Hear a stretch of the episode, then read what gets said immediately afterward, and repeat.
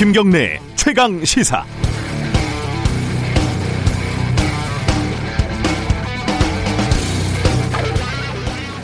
행정 수도를 옮기자는 얘기가 여기저기서 지금 나오면서요. 서울대 이전, 뭐, 한 말 더 나가면은 서울대 폐지론, 이런 얘기가 새삼 거론되고 있습니다. 물론 서울대 폐지론이 아니라 국립대 체제 개편이라고 말을 하기도 하는데, 어떻게 부르든 간에 이게 오래 논의던 문제이긴 한데, 실제로는 제대로 논의가 안 되는 꽤 괴상한 쟁점입니다. 최근에 부동산 이 이슈기 때문에 행정수도 이전과 연결되면서 엮였을 뿐이지 서울대 문제는 사실 아시다시피 부동산 문제와는 특별히 직접적인 연결고리는 없습니다. 입시 지옥, 교육 모순의 최정점에 있는 끝판왕, 뭐 이럴 수도 있고 지역 균형 발전을 위한 여러 아이디어 중에 다소 논쟁적인 소재 이렇게 볼 수도 있습니다. 어쨌든 논의할 수 있는 문제고 논의를 언젠가는 해야 될 문제인 것은 분명합니다. 최근에 이 문제가 어, 수면 위로 불거지니까 서울대 내부에서도 말이 좀 나오고 있다고 합니다. 주로 기사화되고 있는 서울대생의 의견은 열심히 공부해서 서울대 왔는데 내가 뭘 잘못했냐? 내가 왜 학벌 만능주의와 집값 상승에 적폐 취급을 받아야 하는, 하는 거냐? 이런 겁니다. 열심히 공부한 것은 맞겠죠. 다만 학벌 사회의 적폐는 아니지만 최대 수혜자라고는 할 수 있을 겁니다. 공부를 잘했다는 이유로 서울대라는 곳에서 받고 있는 우리 사회에서의 혜택 그리고 앞으로 평생 동안 얻을 유무형의 특별한 대접 이런 것들을 스스로 부인하지는 못할 겁니다. 서울대생이 뭔가를 잘못했다고 말하는 사람은 당연히 없습니다. 하지만 시스템을 바꿀 정도 바꿀 필요가 있다는 정도의 논의까지 원천적으로 거부할 정도로 서울대생의 그 권리가 신성한 것인지는 잘 모르겠습니다. 다수의 의견인지는 알 수 없지만 일단 참 실망스럽습니다. 7월 27일 월요일 김경래의 최강 시사 시작합니다.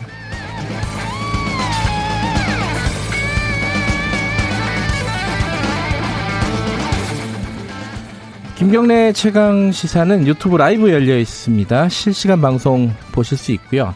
어, 문자 참여 기다립니다. 샵 9730으로 보내주시면 되고 짧은 문자는 50원 긴 문자는 100원입니다.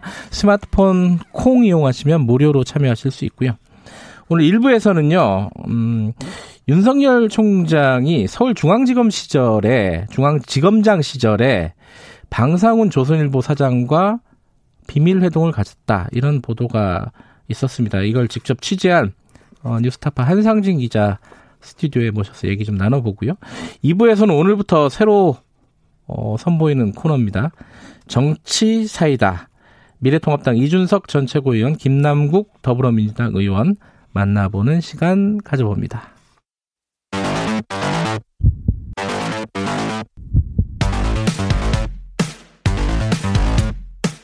오늘 아침 가장 뜨거운 뉴스 뉴스 언박싱 네, 뉴스 언박싱 고발뉴스 민동기 기자 나와 있습니다. 안녕하세요. 안녕하십니까. 김민아 시사평론가 나와 계십니다. 안녕하세요. 안녕하세요. 어, 월, 탈북자 월북. 이게 좀 말이 좀 헷갈립니다. 그죠? 탈북자가 다시 월북을 한 거예요. 그죠? 그렇습니다. 이, 어, 이게 사건, 개요부터 간단하게 좀 민동기 기자 먼저 정리해 주시죠. 그러니까 북한이 코로나19 환자로 의심되는 탈북민이 네. 개성으로 재입국함에 따라 국가 비상방역 체계를 최대 비상 체제로 전환했다. 이런 입장을 밝혔습니다. 네. 그러니까 조선중앙통신 등 북한 매체들이 이제 공개적으로 밝히는 그런 내용인데요. 김정은 북한 국무위원장이 지난 24일 관련 보고를 받은 직후에 개성시를 완전 봉쇄를 했고요. 구역 지역별로 격폐시키는 선제적인 대책을 또 취한 것으로 지금 알려지고 있습니다. 이게 처음에 이 뉴스가 나왔을 때는 야 저게 무슨 말도 안 되는 소리냐라고 생각했는데 뒤에 보니까 사실이었어요, 그죠? 일단 그렇죠. 뭐 북한은 이제 갈 수 없는 땅인 줄 알았는데 어떻게든 뭐 가기는 갈 수 있는 모양입니다. 그렇죠. 그러니까 이 사람은 개성에서 아마 예. 아뭐 이렇게 살았던 사람인 것 같은데 네. 이렇게 뭐 내려올 때도 사실 탈북을 할 때도 강을 이제 헤엄쳐서 뭐 내려왔다 이렇게 음. 이제 아, 얘기가 되고 있는데 지금 뭐 탈, 다시 올라갈 때도 강을 이제 헤엄쳐서 올라간 것 같다 이런 얘기들이 쭉 보도가 되고 있죠. 처음에는 우리 군이 아 이렇게 좀 북한의 보도 북한 관영 매체의 보도에 대해서 사실 확인 중이다 이렇게 밝혔었는데 네. 좀 시간이 지나고 라고 하면서 어 특정을 이제 특정인을 특정을 해서 지금 이 사태를 파악 중이다라고 밝혔거든요. 그리고 이후에 이제 이루어진 이런 여러 가지 경찰의 입장이나 이런 것들이 보도된 바를 보면은 이 사람이 최근에 이제 어떤 어 범죄 혐의와 관련돼서 조사를 받는 과정에서 이것에 대해서 여러 가지 뭐 압박을 느꼈는지 어 주변에 이제 뭐 탈북 아니 저 다시 이제 돌아가겠다는 어떤 그런 얘기들을 여러 가지 시사하기도 하고 이렇게 얘기를 했지만 경찰은 이런 첩보를 입수했음에도 불구하고 별다른 대응을 하지 못했고 결국은 이제 뭐 북쪽으로 다시 돌아가는 일이 벌어졌다 이런 보도들이 쭉 이어서 나오고 있습니다. 지금 이제 그 탈북자가 다시 강으로 헤엄쳐서 어, 북으로 다시 넘어간 것 같다. 뭐 요거까지는 대략 이제 나온 얘기인데 그 뒤에 북한 얘기가 있고 남한 어, 남쪽 얘기가 있습니다. 네. 남쪽 네. 얘기는 아까 말씀하신 경찰의 대응. 그 북, 그럼 군은 또 왜 몰랐느냐? 그렇죠. 예, 뭐 여러 가지 지금 그 부분은 아직 파악은 제대로 안 되고 있어요. 그죠? 근데 북한은 근데 어 이게 코로나 바이러스가 이 사람을 통해서 들어왔다. 뭐 이런 식으로 하고 있잖아요. 이건 좀 상식적으로 말이 안 되는 것 같은데 이건 어떻게 봐야 되나요? 정치적인 어떤 그런 의도가 있는 것 아니냐라는 해석을 또 언론들이 음. 하고 있는데요. 그러니까 코로나19 때문에 지금 북한 경제 상황이라든가 여러 상황들이 어렵지 않습니까? 네. 그래서 이것 때문에 생겨날 수 있는 여러 가지 불안을 막기 위한 조치, 이 가능성에 좀 무게를 두고 있는 것 같다라는 분석을 하고 있습니다. 실제로 김정은 위원장이 정치국 비상확대 회의에서 한 발언이 오늘 소개가 됐는데요. 네. 월남 도주 사건이 발생한 해당 지역 부대의 허술한 경계 근무 실태를 엄중히 지적했다. 이렇게 언급한 그 내용이 음, 있거든요. 음, 네. 그러니까 아무래도 남측에서 코로나19가 유입될 가능성을 주민들에게 환기를 일단 공개적으로 시켰고요. 네. 이렇게 공개적으로 환기시킨 것 자체가 이번 일을 북한 주민과 군 내부의 불만과 동요를 차단하고 좀 기강을 바로잡는데 활용하지 않겠느냐 이런 점 전망이 나오고 있습니다. 남, 음. 남측에서 이제 코로나가 전파가 됐다라는 식으로 얘기는 하는데 또 남, 네. 남측을 그렇게 또 비난하는 말투는 아니었어요, 또. 그래서 이걸 계기로 저, 조치를 또 하려면은 음. 이 남한하고 또 얘기를 해야 되지 않겠습니까? 네. 그래서 뭐 대화에 물꼬를 트려는 걸 수도 있다라는 그런 해석을 하기도 합니다. 그러니까 지금까지 북한은 자기들의 어떤 지역에서 코로나19 환자는 발생하지 않았다라고 주장을 해오지 않았습니까? 네. 근데 그거를 뭐 믿는 전문가는 없는 것 같고요. 아마도 코로나19가 어느 정도 이제 퍼져 있는 상황이고 그런 게 이제 심각한 상황에 도달했다 음. 이렇게 보는 시각들이 있는 것 같습니다. 그래서 네. 지금 상황을 코로나19 환자가 없다라고 얘기하 계속 유지하기는 어려우니. 네. 네. 뭔가 이제는 사, 현실을 인정해야 되는데 그 현실을 인정하는 수단 중의 하나로 이제 다 탈북자가 다시 돌아오면서 코로나19가 이제 확산됐다. 이 얘기를 하려는 거 아니냐 이런 시각이 있는 것 같고요. 그러면 이제 거기에 대해서 말씀하신 대로 뭔가 조치를 취해야 되기 때문에 두 가지를 할 수 있다는 거죠. 첫째는 남한에서 코로나19가 옮겨왔기 때문에 남한이 책임져야 된다. 이런 주장을 하면서 뭔가 이렇게 네. 좀더 이제 갈등 구도를 이제 키우는 이런 대응을 할 수가 있고 두 번째는 이렇게 결국 남한에서 온 코로나19 바이러스니 도와 도와줘야 되지 않겠습니까? 이렇게 하는 접근으로 뭔가 우리하고의 어떤 방역과 관련된 어떤 협의나 아, 이런 것들 협력이나 이런 쪽으로 가려는 어떤 음. 그런 이 움직임일 수도 있다. 이런 좀 여러 가지 해석이 나오고 있는 거죠. 네, 어, 이런 뭐 우리 측은 경찰이라든가 군이 왜 몰랐는가, 왜 대처를 안 했는가 이 부분이 뭐 당분간 좀 쟁점이 될 것 같은 네. 생각이 듭니다. 어, 다른 얘기 좀 해보죠. 어, 금요일 날 검찰 수사심의위원회가 열렸는데 이른바 검언 유착 사건, 뭐 강요 미수 사건, 뭐, 뭐, 이 말, 이거 어떻게 부르든 간에, 어, 검사장, 한동훈 검사장에 대한 불기소를 권고를 했어요. 이게, 어, 지금 수사팀 입장에서는 굉장히 난감한 상황이 돼버렸습니다, 지금.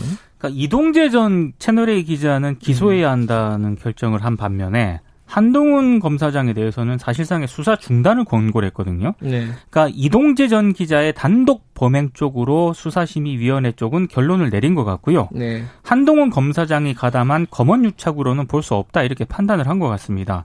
그러니까 여기에 대해서 검찰이 일단 자신들의 수사 내용 그리고 법원의 이동재 전 기자에 대한 구속영장 발부 취지라든가 수사심의위 의견을 종합적으로 고려해서 앞으로 처리 방향을 결정을 하겠다 이런 입장을 밝히긴 했는데요. 네. 오늘 경향신문을 보면 검찰이 한동훈 검사장을 상대로 한 수사 있지 않습니까? 이걸 네. 계속할지 여부를 고민 중인 것으로 지금 전해지고 있습니다. 특히 한동훈 검사장의 출석 조사라든가 휴대전화 포렌식 작업 추진 등을 당분간 보류하기로 했다. 이런 지금 보도를 하고 있기 때문에 검찰이 수사를 계속 할지는 좀 지켜봐야 할 것 같습니다. 아, 지금 이제 수사팀 입장에서는 한동훈 검사장 한 번밖에 안 불렀다 뭐 이런 거죠. 그래서 아직은 수사가 제대로 진행이 안 됐는데 기소를 하지 말라고 하는 거는 받아들이기가 힘들다라는 취지의 내용들이 나오는 것 같은데 고민은 하고 있는가 봐요. 그죠? 이게 뭐 지금 상황이 굉장히 꼬여 있다 이렇게 봐야 되겠는데요. 네. 아무래도 그 수사심의가 뭘 판단했는지는 추정할 수밖에 없습니다. 어떤 근거로 뭘 판단했는지를 정확하게 얘기는 안 하기 때문에 네. 그냥 뭐 이러한 뭐 권고를 했다 이렇게만 공개를 하기 때문에 다만 추정할 수 있는 것은 그 채널 A 전 기자 측에서 공개한 녹취록 있지 않습니까? 네. 그 녹취록 내용을 보면은 뭐 어, 지난주 에 한참 시끄러웠지만 결국은 유시민 노무현재단 이사장을 타겟으로 해서 뭔가 뭐 수사를 하고 보도를 하는데 둘이 공모했다라는 이제 근 거는 안 되는 내용이었다라고 보는 거죠. 네. 그러면 수사심의에서 이 수사팀이 그동안 뭐 확보한 증거라든지 어떤 여러 가지 정황 등을 추가로 제출을 해서 이 수사심의를 설득을 할 수 있었어야 되는데 그렇지는 못했던 것 같습니다. 그래서 이제 수사심의에서 추가 제출된 증거나 이런 것이 없었기 때문에 결국은 이제 이쪽으로 방향이 간 건데 수사팀 입장에서는 사실 억울할 수 있는 문제가 있죠. 왜냐하면 지금까지 한동훈 검사장이 수사에 협조를 안 한 부분이 분명히 있고 네. 이게 수사심의 3일 전인가 4일 전인가 처음 이제 출석해서 조사를 받은 거잖아요. 네. 그리고 그동안 대검 지휘부랑 윤석열 검찰총장이 계속해서 이 사건은 검언 유착이 아니고 일종의 이제 MBC 보도와 그다음에 뭐 제보자 X라고 불리는 그 사람 간의 어떤 좀 어 뭔가 권언 유착 내지는 뭔가 이 잘못된 보도에 의해서 휘둘린 뭐 그 결과이다. 이 점을 예단해 가지고 계속 수사를 못 하게 해 왔기 때문에 수사팀 입장에서는 네. 그렇기 때문에 지금까지 안 된 것이기 때문에 앞으로 수사를 해야 됩니다라는 주장을 한 건데 뭐 수사심의에서는 그것이 받아들여지지 않은 것 같습니다. 뭐 내용적으로는 그런데 어 실제로 뭐 절차상으로도 지금 채널 A 기자의 휴대전화하고 노트북 압수를 했잖아요. 네. 근데 그 부분도 이 증거가 안 된다고 법원이 판단을 했다고요? 그러니까 위법하다고 판단을 했습니다. 어. 원래 그 이동재 전 기자 쪽에서 당시 그 영장 집행 과정에 참여를 못 했거든요. 네. 그래서 압수 처분을 취소해 달라면서 준항고를 제기를 했는데 법원이 이제 일부 이걸 받아들인 겁니다. 음. 검찰은 법원의 결정에 불복을 해서 재항고하는 방안을 지금 검토 중인데요. 만약 법원이 재항고를 기각을 하면 검찰은 이동재 전 기자의 휴대전화 등에서 나온 자료를 증거로 쓸 수가 없습니다. 다만 그 이동재 전 기자 같은 경우에는 뭐 휴대전화라든가 노트북을 다 포맷을 해버렸거든요. 그래서 실제로 수사를 진행하는 데는 크게 영향을 미치지 않을 것이다라는 전망도 음. 있습니다. 그러니까 이게 사실 절차적인 어떤 오류인데, 그러니까 압수수색 영장에 적혀 있는 장소에 대해서 장소와 어떤 조건, 조건이 있지 않습니까? 그 조건에 맞춰서 이제 압수수색을 했어야 되는데 이게 이동재 전 기자는 압수수색 과정을 뭐 참관하지 않겠다고 했고 참관하지 않겠다고 해서 다른 장소에서 이 호텔에서 채널A 관계자로부터 휴대폰과 노트북을 전달받았다라는 게 검찰 입장인데 법원이 볼 때는 그것은 압수수색 영장의 집행 그 다, 이 어떤 그 근거가 아니었다는 거죠. 거기 네. 규정된 장소와 어떤 그런 내용이 아니었다는 거죠. 그래서 이것은 사실 절차적인 오류인 건데 그런데 이렇게 뉴스로 나와서 사람들이 받아들일 때는 역시 중앙지검 수사팀은 무리한 수사를 했구나 이렇게 음. 받아들일 수가 있는 그런 대목이어서 난감한 얘기가 계속 나오고 있는 겁니다. 절차상으로 증거가 되냐 안 되냐 이거는 우리가 미국 드라마 같은 데서 많이 보던 우리가 선진국이 돼가고 있는 듯한 느낌도 드는데 이거랑 연결이 되는 얘기인데 KBS가 오보를 지지난주에 하지 않았습니까? 네. 그때 그 출처가 또 중앙지검 검사다 뭐 이런 보도가 또 있어요. 그러니까 오늘 조선일보가 보도를 했는데요. 어, KBS에 관련 정보를 전달한 인사가 서울중앙지검 핵심 간부로 지목이 되고 있다 이렇게 보도를 했습니다. 네. 복수의 KBS 검찰 관계자들을 인용을 했는데요. 일단 조선일보는 KBS 내부에 노, 취재 녹취록을 입수를 한 것으로 보입니다. 그러니까 채널A 기자 사건과 관련해서 KBS 기자와 여러 번의 문답을 나눈 인물이 등장을 하는데 네. 서울중앙지검 핵심 간부가 바로 그 인물이라고 조선일보가 보도를 했습니다. 음. 근데 지목된 중앙지검 간부는 KBS 기자와 전화하거나 사무실에서 만난 사실이 전혀 없고 자신은 수사팀이 아니기 때문에 수사 내용도 전혀 모른다면서 의혹을 부인을 하고 있는 상황입니다. 이게 어. 의문이 많이 남는데 첫째로 이 하루면 사실 확인이 될 진위 확인이 될 내용을 검찰이 검사가 KBS 기자에게 굳이 이렇게 얘기를 한 이유가 뭘까? 그리고 그게 이렇게 보도되는 과정은 뭐였을까? 여기에 상당한 의문이 들고요. 두 번째로 그럼에도 불구하고 이제 그 서울중앙지검에서 이제 나온 얘기가 맞다라고 하면은 네. 그렇다면 이 기자 입장에서는 이것을 취재할 때 수사팀에다가 확인을 했어야 되는 것 같거든요. 제가 네. 이제 상식적으로 생각할 때는 그런데 그 과정이 이루어지지 않은 원인은 어디에 있었느냐 이런 것들이 저는 궁금한데 KBS 라디오에서 이렇게 KBS의 잘못에 대해서 얘기를 하니까 기분이 좀 이상합니다.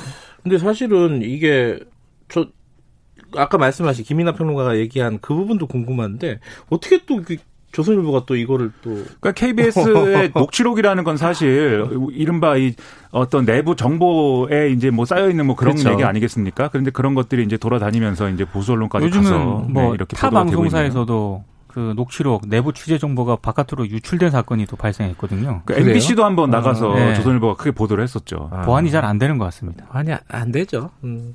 알겠습니다. 오늘 요 놀라운 세상에 얘기, 살고 있습니다. 여기까지 하고 오늘 좀 어, 재밌는 이벤트가 하나 있는데 박지원 국가정보원장 후보자 인사청문회가 오늘 열리죠 오늘. 네 오늘 열리는데요. 예. 그 사전에 이제 서면 답변서를 제출했는데 네. 북미 3차 정상회담 성사 여부에 대해서는 개최 가능성이 열려 있다라는 그런 입장을 밝혔고요. 그동안 북미가 톱다운 방식을 통해서 북핵 해결과 한반도 평화 정착 노력을 전개해온 점에 주목할 음. 필요가 있다라는 점을 강조를 했는데 예. 미래통합당은 전혀 다른 쪽에 지금 주목을 하고 있는 오늘 쟁점은 50년 전 전공 필수 과목을 이수를 했느냐 이거하고 5천만 원을 빌렸는데 왜 안 갚았냐 이것이 오늘의 네. 쟁점입니다. 뭐 북미 관계라든가 국정원장 이런 쪽은 좀 오늘 다뤄지지 않을 것 같습니다. 오늘 어, 여기 진행 상황 보고 내일 좀 얘기해 보죠. 여기까지 듣겠습니다. 고맙습니다. 고맙습니다. 고발뉴스 민동기 기자 김민아 시사평론가였습니다. 지금 시각은 7시 36분입니다.